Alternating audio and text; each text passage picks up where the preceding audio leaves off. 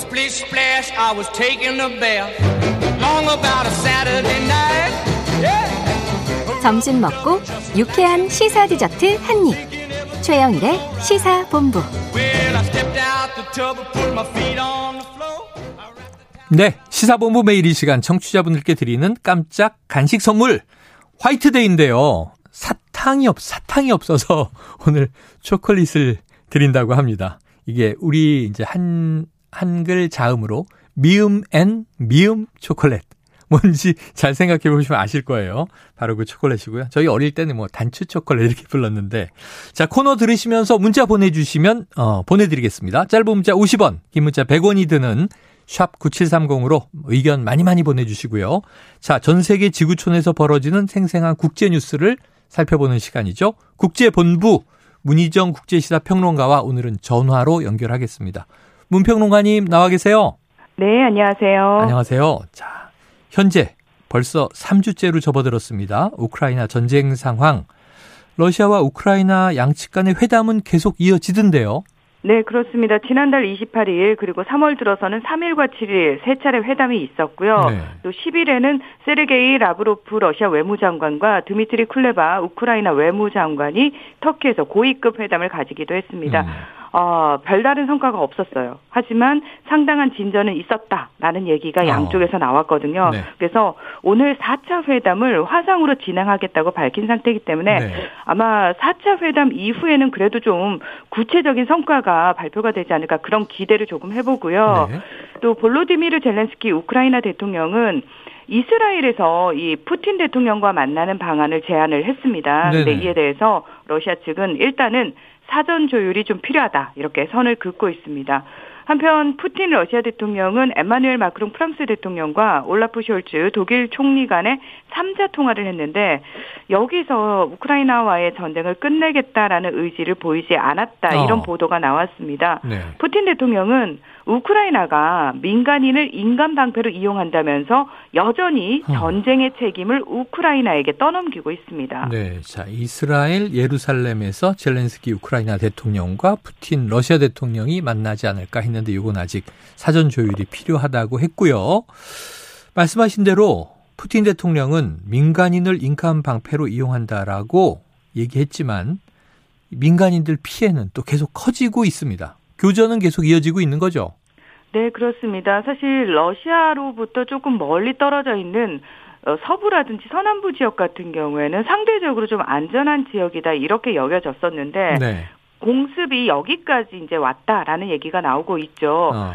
십삼 일 이 나토 회원국인 폴란드 국경과 불과 이십사 킬로미터 떨어진 야보리우에 있는 국제평화안보센터가 공습을 받았습니다.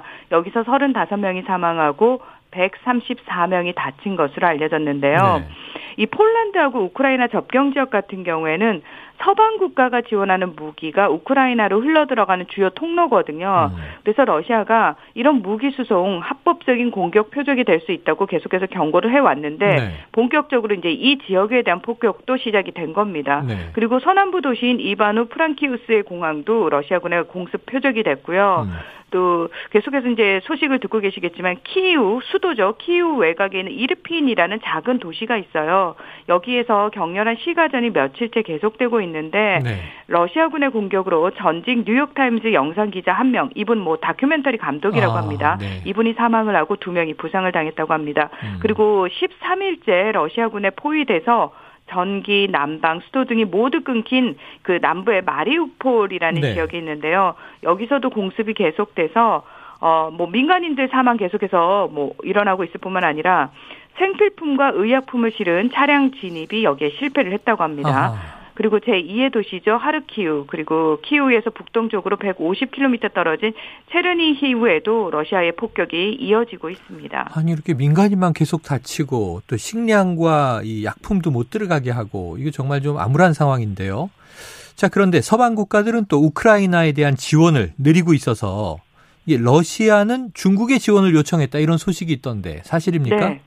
그렇습니다. 이 미국은 러시아군에 상당한 피해를 입힌 대전차 미사일 제블린과 또 휴대용 지대공 미사일이죠. 스팅어를 포함해서 음. 우크라이나에 이천사백칠십사억 원 규모의 군수품을 추가로 지원하겠다라고 밝힌 상태입니다. 어.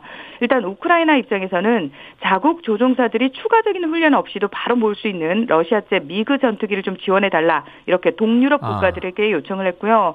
폴란드는 이에 대해서 자국 공군이 운영하던 스물여덟 대의 미그 이십구 전투기 전량을 독일 주둔 미국 공군기지에 배치를 한 상태입니다. 그런데 음. 이제 미국의 허락이 지금 떨어지지 않아서 어, 제대로 된 지원이 되고 있는지에 대한 얘기는 안 나오고 있고요. 음. 미국 뉴욕타임즈가, 어, 타임즈하고 워싱턴 포스트가 러시아가 중국의 군사 장비와 지원을 요청했다 이런 보도를 내놨습니다. 네. 그리고 영국 일간지 파이낸셜 타임즈도 중국이 러시아를 도울 준비를 하고 있는 징후가 있다. 음. 미국이 이 사실을 동맹국에 알릴 준비를 하고 있다. 이런 보도를 내놨습니다. 그런데 네. 미국 당국은 여기에 대해서 어, 중국이 러시아의 제재 회피를 돕는 경우 대가가 있을 것임을 엄중 경고했고요. 이에 대해서 중국은 아, 우리는 지원 요청 들어본 적 없다 이러면서 지원 요청서를 부인을 하고 있습니다.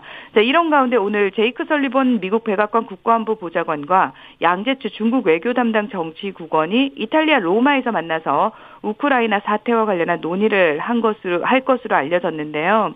사실 중국 입장에서는 지금 러시아를 돕는데 한계가 있습니다. 네. 중국 상황도 지금 썩 좋지 않기 음. 때문에 러시아의 전쟁이 언제까지 길어질지도 모르는데 무턱대고 지원을 네네네. 할 수도 없고요.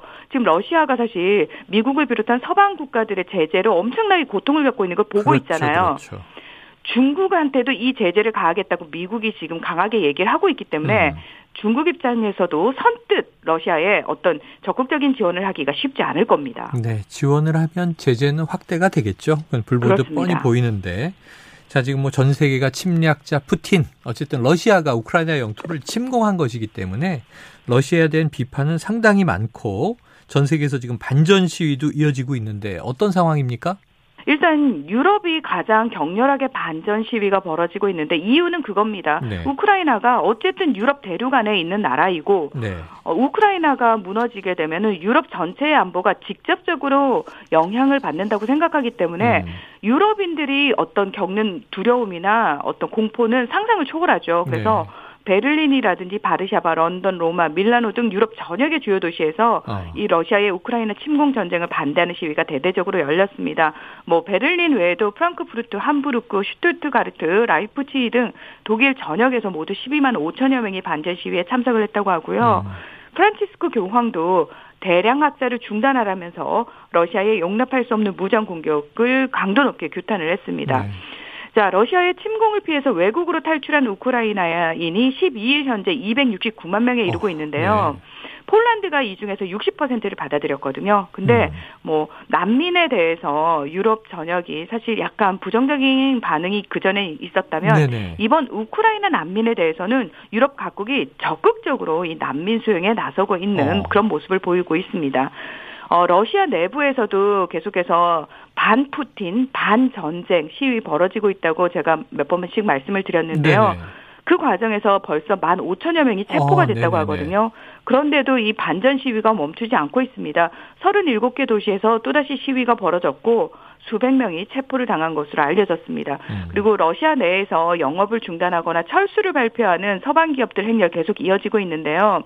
자, 이 부분에 대해서도 러시아 검찰이 자국 정부를 비판하는 자국 내 서방 기업 지도자들을 체포하고 상표권을 포함한 자산을 압류하겠다. 이렇게 네. 위협과 협박을 하고 있는 것으로 알려졌습니다. 계속 강공으로 가고 있네요. 반전 평화 시위가 러시아 내부에서만 해도 처음에 삼천여 명, 칠천여 명, 이제는 뭐 만 오천여 명. 그런데 다 이들을 잡아들이고 있는 상황이에요. 안타깝습니다. 자, 이 전쟁의 참혹함은 벌써 이제 삼 주를 넘기면서 전 세계에 타전되고 있는데 네네. 일본은 이 헌법의 자위대를 명기하려는 움직임 또다시 시작됐다고요?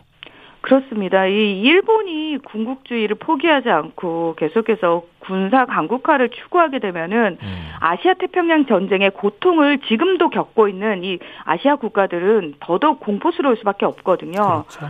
자, 일본 같은 경우에는 아시아 태평양 전쟁을 일으킨 책임을 물어서 이 일본의 전쟁 무력 행사의 영구적 포기 그리고 음.